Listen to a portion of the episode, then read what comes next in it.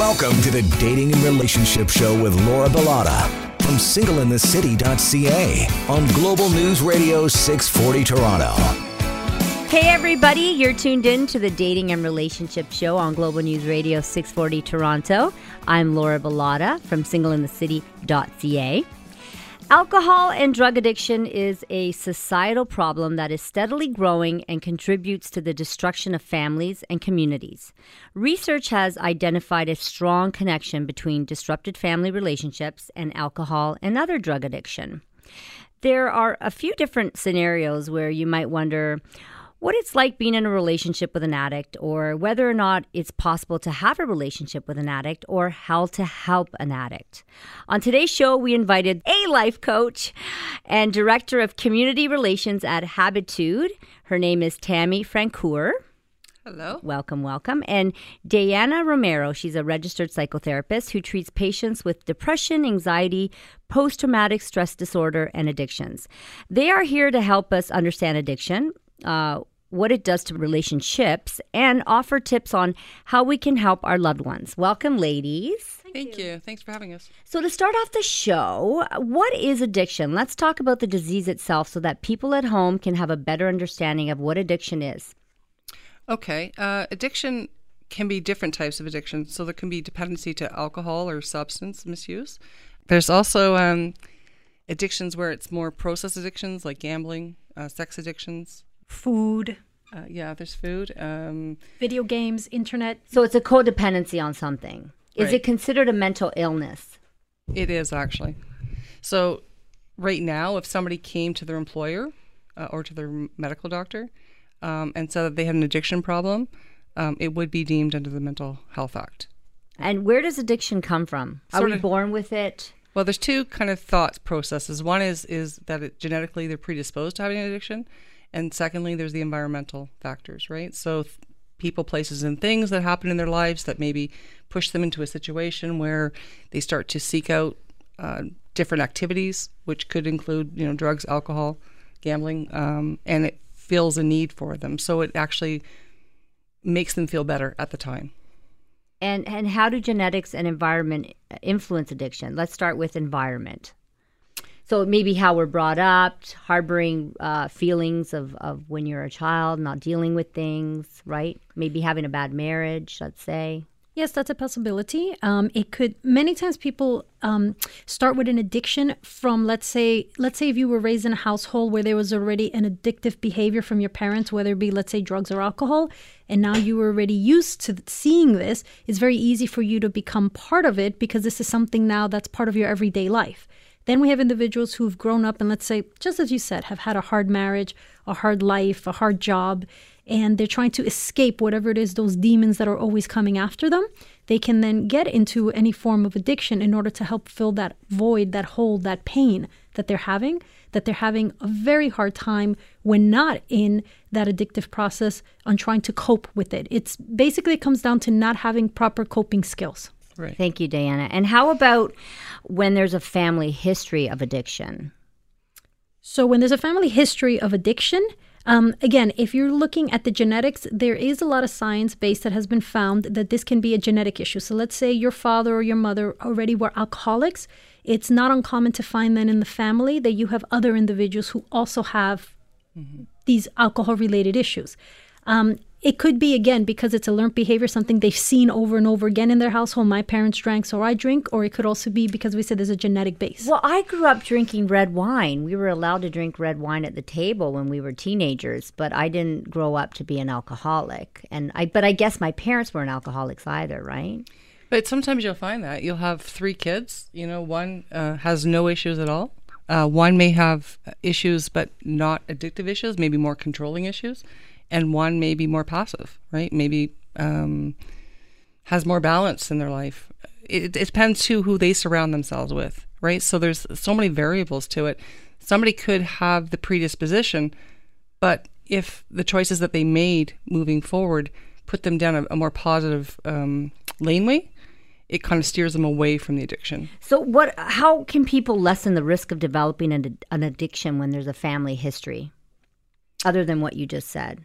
Staying away from bad people Well, or think- bad influences. Well, and I'm sure in, in Dayana's um, you know world she sees it too is a lot of times people need to acknowledge that it you know everyone's at risk right? No matter what because people do face trauma. They do face uh, conflict. Sometimes they face um, you know grief loss things that happen in their lives and there's always choices in how you're going to deal with that.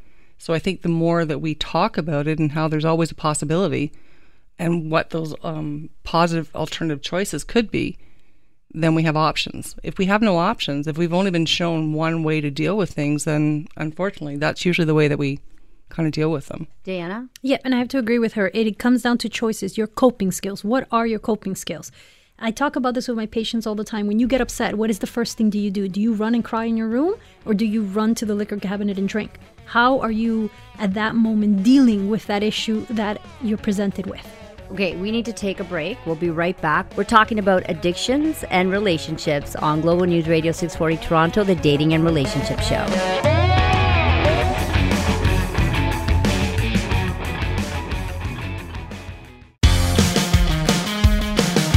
You're listening to the Dating and Relationship Show with Laura Bilotta from singleinthecity.ca on Global News Radio 640 Toronto. You're tuned in to the Dating and Relationship Show on Global News Radio 640 Toronto. I'm Laura Bilotta. In studio today, we have Tammy Francoeur. She's a life coach and also the Director of Community Relations at Habitude. And also uh, Dayana Romero. She's a psychotherapist. We're talking about addiction and relationships. And uh, before the break, Dayana was mentioning uh, coping skills. She teaches people coping skills um, when it comes to dealing with issues so that people don't turn to alcohol and drugs. So, can you tell us a little bit more about that and what are some of these coping skills? So, one of the things we want to look at when it comes to coping skills is a lot of times we do things out of an anxiety base. So, you know, something's going difficult on in our lives, we get nervous, we get anxious, we get scared, or even we might even get depressed, and we don't know how to handle that. So, some of us will go, like I say, we'll cry in our room. We'll go and eat a cupcake. You know, Smoke cigarettes. yeah. smoke cigarettes. And then you know and some people may just actually have a drink to calm them down. Okay and that's okay. But when it becomes to a point where you feel that you have to have this drink every single time your life becomes stressful and it's more than one, you're getting to the point where you're becoming inebriated, then you have to stop and think, wait a minute, what is going on here? And that at that point, for many people, that becomes their, their coping skill. That's their way of escaping. But we know that that's not actually a coping skill. But I would think that's easier said than done in regards to to not like turning to drugs or alcohol and and learning to cope with it without that you know for some people i think that would be such a hard thing to do so how do you how do you turn people around well, from that? I was going to say I think a lot of it's what you're modeled, right? So whatever you see, if you see somebody deal with a, a problem and they deal with it more um, in a more healthy manner, you're more apt to deal with it in a more he- healthy manner. But if you've been modeled to kind of have that chaos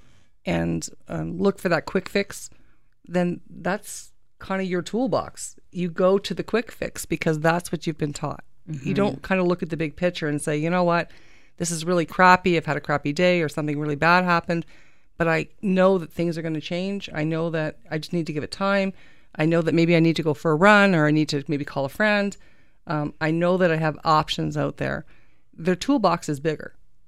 So healthy people have healthy, like bigger toolboxes. They they they're able to grab, and even if it doesn't have um, like a lot of a lot more stuff, I just mean that the the choices are are, are bigger, so they can do things um, that maybe take up more time, right? So mm-hmm. they may only have five healthy things that they choose, but the five healthy things maybe I'm going to go hang out with a friend tonight for four or five hours because I can do that, or I'm going to go to the gym for a couple hours and blow off some steam, or I'm going to go for um, maybe you know an ice cream or something. You're going to look at things that you can do that kind of temporarily make you feel better, but don't have the after effects of making you feel worse. But Dayana, how would you deal with people who are addicted to prescription drugs? Because that is something that is is huge right now. You know, yeah. you get prescribed these uh, oxycontins or whatever. You break your ankle, and then all of a sudden you're addicted, and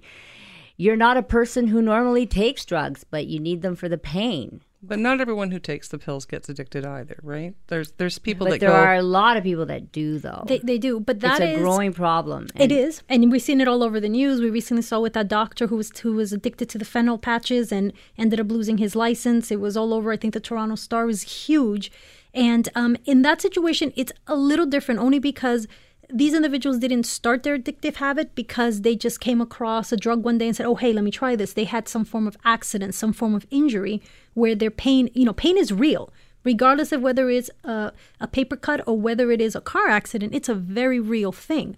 So what ends up happening is you start taking these medications in order to help you to cope with the pain. Mm-hmm. And then again, we- we're not going to get into the whole neural, you know, neuroscience, the whole biology of it, because then we're talking about pharmacokinetics, pharmacodynamics, how the drug affects the body, how the body affects the drug. But at some point in there, it gets to the point where, and and I've had patients who have told me about this, they feel that even though the pain they know it might not be there, but every time they try to withdraw, they feel that pain again. So is it emotional? Is it physical? Nonetheless, these drugs at the moment are helping them to cope, and some do have mm-hmm. chronic pain, and now they become addicted. And for many of them, it wasn't by choice. So you teach them the same sort of skills, coping skills. Mm-hmm. In that case, yes, but then we also need to work with their medical doctor in helping them to lower these dosages so that And wean them off slowly, that's right, slowly, and we can wean them off because just wean them off like that, it could be a shock to their system. Right. And how about these medications like Effexor, these anxiety medications? I mean, they're prescribed by the doctor, but aren't they essentially drugs that are not good for us? No, I can't agree with that because Okay. the these drugs are made. You see, here's the thing: they're not coping skills. These drugs are made to help you to get through your depression and help you to get through your anxiety. But if you are not seeking psychotherapy, your problem isn't going to go away. You're not going to wake up and say, "Oh, I'm going to take an Effexor and my life will be great today." That problem, whether it be your marriage, your anxiety, your Well depression, said. Yeah, that's- remains. So you that's have to get therapy to help you to learn to cope. Because if you don't, you will be on these drugs for the rest of your life. Okay, so what are some signs to look out for uh, that let us know that a family member or you know your partner uh, may be struggling with an addiction? Well, there's, there's lots of signs. I mean, um, some of the signs are usually what we feel in our guts. So, you know, a lot of times we'll start to say, you know what, that person's acting a little bit different. I'm, I'm noticing that um, maybe they're not as being as responsible. Uh, maybe they're more neglectful. Uh, maybe they're more withdrawn. Maybe they're isolating. uh, Secretive. secretive. Um, maybe Moody, they're spending moody. moody. Absolutely. Sometimes their spending habits. You know, they used to be a pretty good saver, and all of a sudden they're broke. Um, they used to be very reliable with work, and all of a sudden they're calling in sick. Um, maybe they're, you know, pointing the finger at other people for their problems. A lot of the times they're angry or they're extremely sad. I mean, the the thing with with addictions is that it's it's extremes. So they're either really really low or really really high, but they're not normal yeah. right? So when you start to see things that are uh, offset from what was normal, then you start to notice that things are changing. We need to take a break. You're listening to the Dating and Relationship Show. Interesting show today. We're talking about addiction and relationships. Stay with us.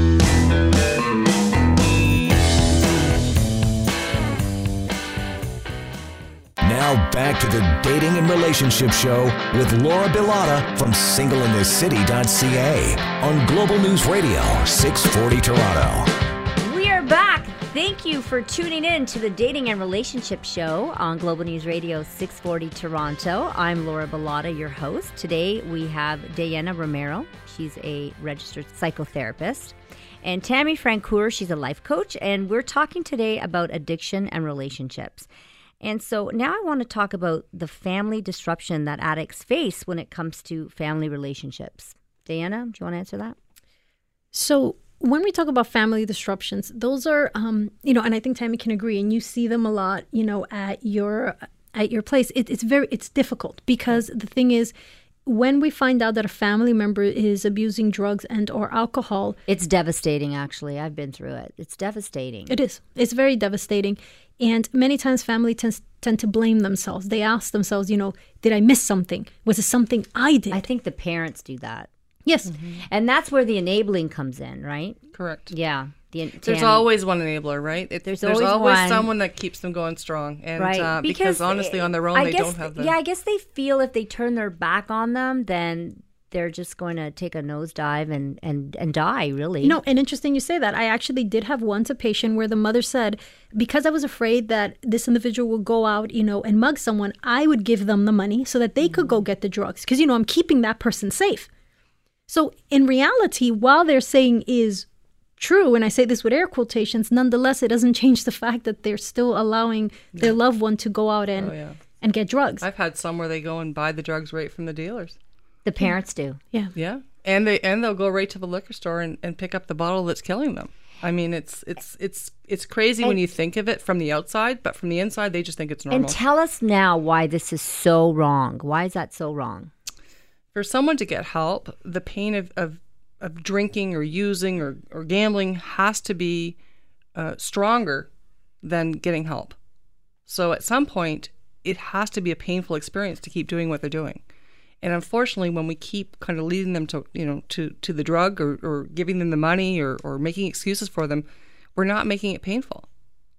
I mean, they're using the drugs to run away from their pain, but the only way they're going to come back to the other side is that they have to start to say, okay, this pain of using or, or misusing these substances or, or these, you know, addictions that I'm, I'm presently doing are causing me so much pain in my life.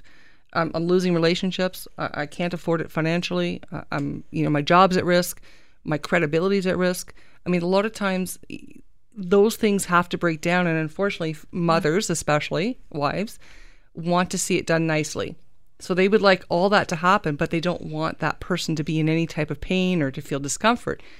You're not going to get someone to shift unless there's discomfort. And by buying them stuff and giving them money and making excuses, you're making it comfortable. And so, you know, what I usually say to families is, are you okay with that bottle of vodka or that, you know, bag of cocaine being the last drug or alcohol that they ever drink? If it's the thing that kills them, are you okay being the one responsible for buying it?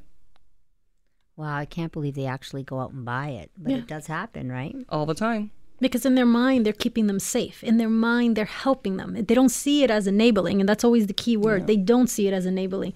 They see it as, you know, I'm protecting other people or I'm and protecting them, as well from from law enforcement because when when some of them don't get their drugs or alcohol, they can get pretty violent, right? Yeah. But you know, again, we have to make them responsible for their own actions, right? So if the consequences is they get locked up because they've been violent, then that's the consequences. That's what makes it painful to, to continue doing what they're doing, and that may be the thing that kind of pushes them into recovery. Because that might be that. the only way to get them to a hospital. Yes, um, because everything you do is a choice. You, Right. Everything, every decision you make in your life, everything you put in your mouth, everything that comes out, every action, every behavior, everything you do is on you. And what happens many times is that family members want to try to take that away and say, no, I, I'll make that choice for them. But we can't. We have to let people make their choices. And like Tammy said, if that involves you being locked up, and unfortunately for many, if that involves your death, that is 100% on you. You have to make that choice and decide when enough is enough. And we can't allow other people to, I'll buy it for you. Because they always have moments of clarity. I Yeah. mean, everyone Yeah. thinks that people are zoned out all the time. And the reality is, they do have moments of clarity when they could make that choice. They just need to kind of be pushed, and that's why sometimes you'll get those crisis calls which says, Where they're so "I really need help. I today I'll go right now." But when That's you start, because they've hit rock bottom, Right. And where they're almost at their deathbed, because I've seen it. Or pe- al- they haven't eaten for five days. They ha- Absolutely. all they drank was alcohol, no water, Yeah. and like they know that they're dying. Their body's telling them, "Hey, but they'll you're, always you're look at your for the deathbed." butt, right? So they'll look for someone. They may even have had a, you know their employer say, "You're going to be fired if you don't get help," and so now they're in crisis, saying, "I want. Do you have a bed today? I need to get in now." If there was um, a second choice, so somebody said to them, "Look, we want you to make some calls to see if you can get in," and if I said, "Well, there's no bed today," they would say, "Well, you know what? I tried." There was no bed. there was no bed, right? So, Oh, well. so it's see it. following through as well to say, you know what, we want you to get help, and we don't care if you have to call withdrawal management every hour. We want you to, to be as invested in, in finding the bed to get help as you would be finding the drug or the alcohol. Okay, we need to take a break. We'll be right back. Very interesting conversation. You're listening to the Dating and Relationship Show. We'll be back.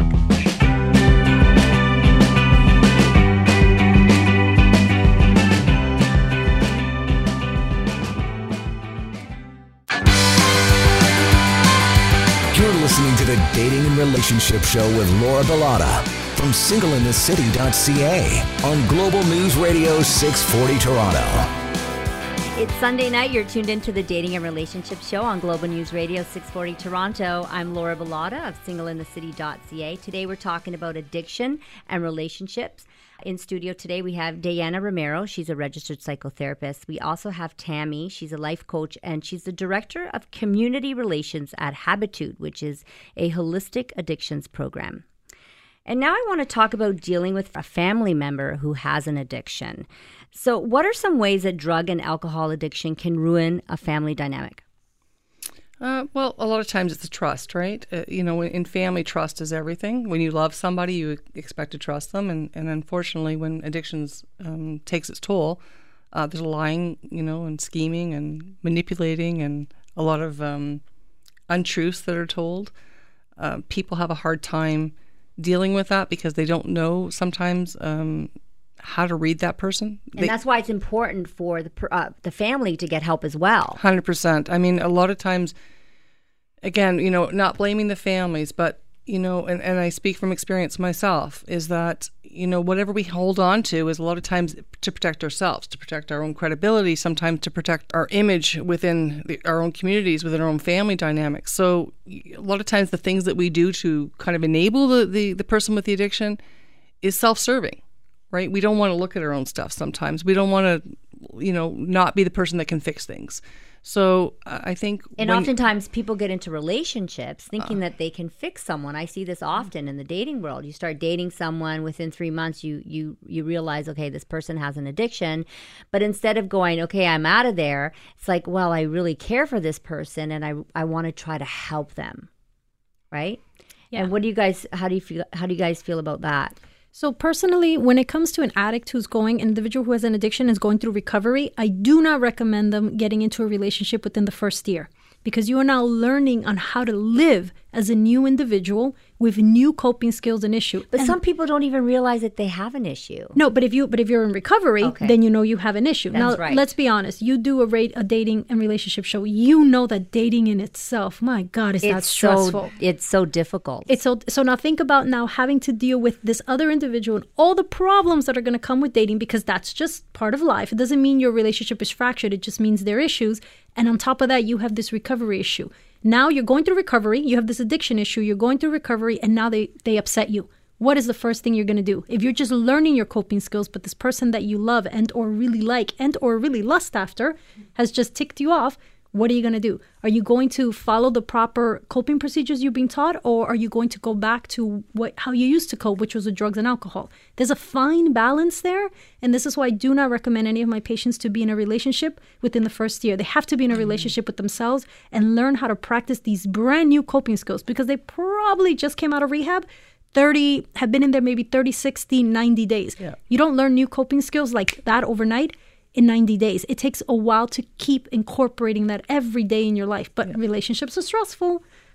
And so they stress you. Yeah, I I mean, you can date somebody that has, you know, addiction problems. Uh, uh, you know, a lot of times. I I mean, I did.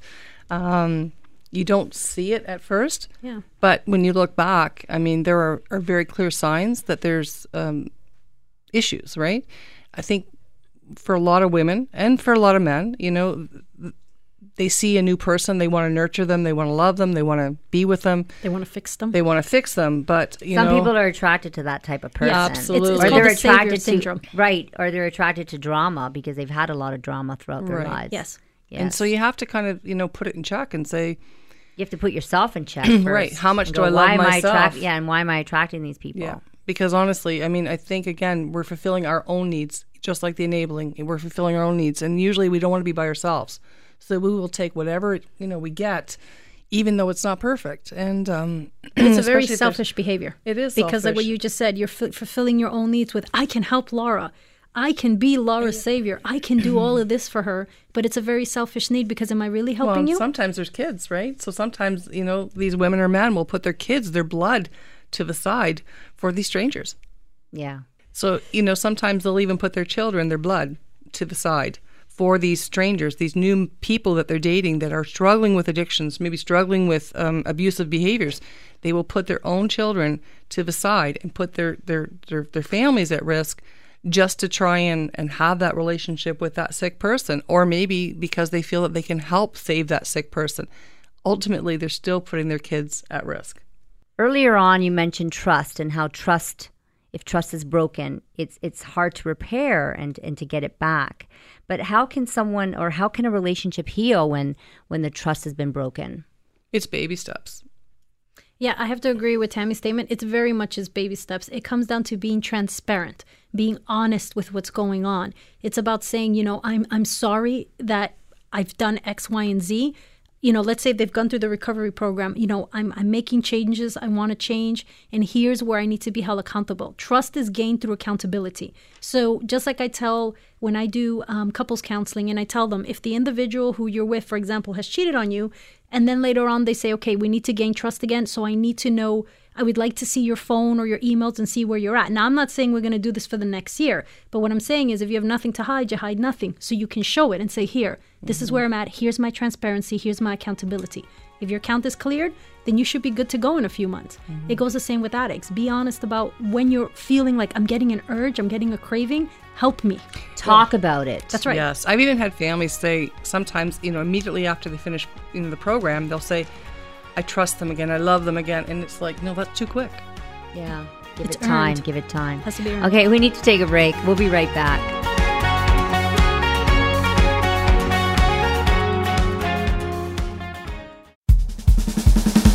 Now back to the Dating and Relationship Show with Laura Bilotta from singleinthecity.ca on Global News Radio 640 Toronto. You're listening to Global News Radio 640 Toronto, the dating and relationship show. I'm your host, Laura Bilotta of singleinthecity.ca. Today on the show, we're talking about addiction and relationships. And we have Tammy Francoeur, who's a life coach in studio with us. She's also the director of community relations at Habitude, uh, which is a holistic addictions program. And we have Dayana Romero. She's a registered psychotherapist in studio. And um, why is it almost impossible for people abusing alcohol and drugs to maintain healthy relationships? Um, I think, as Dayana, Tammy had mentioned earlier, yeah. it's because you have three people now in this relationship. You have the individual, the partner that they want, and the and the addiction or their drug of choice that they're using. Relationships don't work that way unless you're polygamous. It's either one, you know, it's either two people, but it can't be all three. There's not enough room for that. Yeah, because they always choose the addiction. hundred percent. It's much stronger. Yeah. yeah. Yeah. Okay, so let's talk about sex, intimacy, and sexual relationships. Uh, what is the impact of addiction on on these two? Um, so you can look at the physical. If you are too high or too drunk, you may not be able to properly perform. And in many cases, you're possibly not because you're affecting the anatomy of your body and the way the blood flow works and just in many, you know, many different aspects. And so you know, as I stated earlier, the polite way, you may not be able to dock the ship properly into yeah, the bay. Yes, and I have a personal story about that. So I dated this guy a few years back, and uh, he had a difficult time uh, performing, let's just say. And I found out down, you know, a few months down the road, he he told me that he was uh, addicted to prescription drugs, and that was mm-hmm. a reason. But I always felt that it was me you know? And it really did put a damper on our relationship. But it's it's the same with people that are addicted to cocaine. A lot of times they become uh, hyper aroused right? So you know they're looking for a lot of sex when they're using cocaine because they have this superpower where they're feeling very um, confident and and um, sexy, I guess, more aroused. Um, and some people hide that, that but, hide that they're taking cocaine. Like there was a guy on our show a few weeks back, and he said that yeah, because she was she cheated on him and all this, but. Uh, he said that she was she was taking cocaine or doing cocaine for a, a, long time, and he had no clue. And I'm like, how do you have no clue that someone's no, I didn't. jumping I around mean, and no. you? Yeah, my husband was addicted to cocaine, and you didn't have a clue. No, not at first. I didn't know because so it's, it's. Was he it's, doing it daily? So then you just thought that was his, so well, he thought that eventually. was his personality. Yeah. Well, I saw it change. Right. Something okay. in my gut. I remember saying to him, "Something's changed. Like there's something. You know, you're using a drug or something because." Your personality's changing. Now, for a lot of guys, you know, again, if you go specific to a drug, you know, a lot of men uh, and women who use cocaine, a lot of them uh, have very low self esteem a lot of them have had some type of trauma or um, sexual abuse. So that drug works perfectly for them because all of a sudden now they're happier, right? They're they're they're more content. For the they're time feeling more being. absolutely. But then when they crash, they crash very hard. People that use opiates, uh, a lot of times they're super anxious, so they're very nervous. You know, maybe to even be around people, they'd be extremely nervous. When they take an opiate, all of a sudden now they're feeling a little bit calmer. So emotionally, it actually makes them feel a little bit um, more confident. Yeah. And how about drugs like marijuana? Because obviously it's getting, you know, it's going to be legal here soon. Mm-hmm. Um, does will, will that affect people's uh, relationships? They'll be you running to run to the variety store, not do you to the bedroom. I mean, do you think it? Do you think it's it's affecting people current current relationship?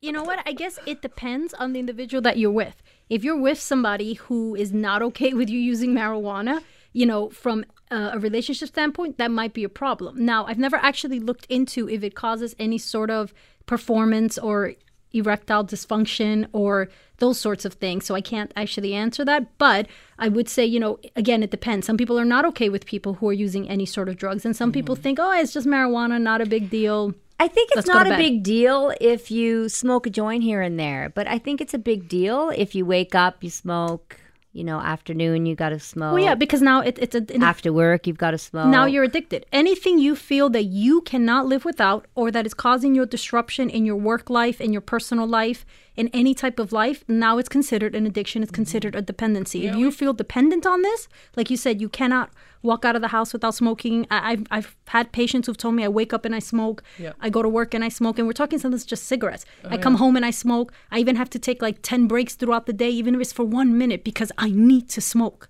Yeah.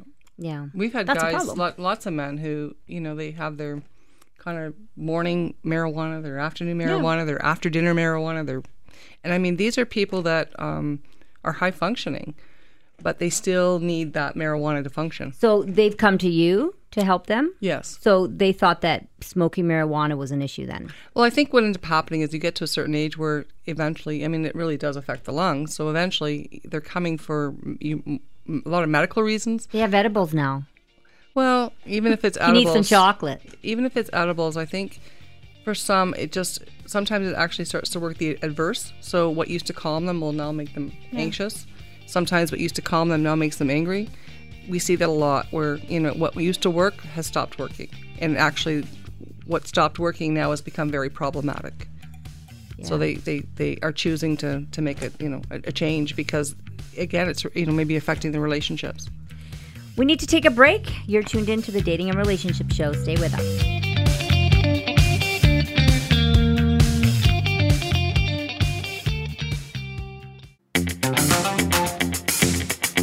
Listening to the Dating and Relationship Show with Laura Bilotta from singleinthecity.ca on Global News Radio 640 Toronto. I'm here with my real estate friend Holly Garvey Penny. What's up with HGP's tips and trends today? Hi, Sandra.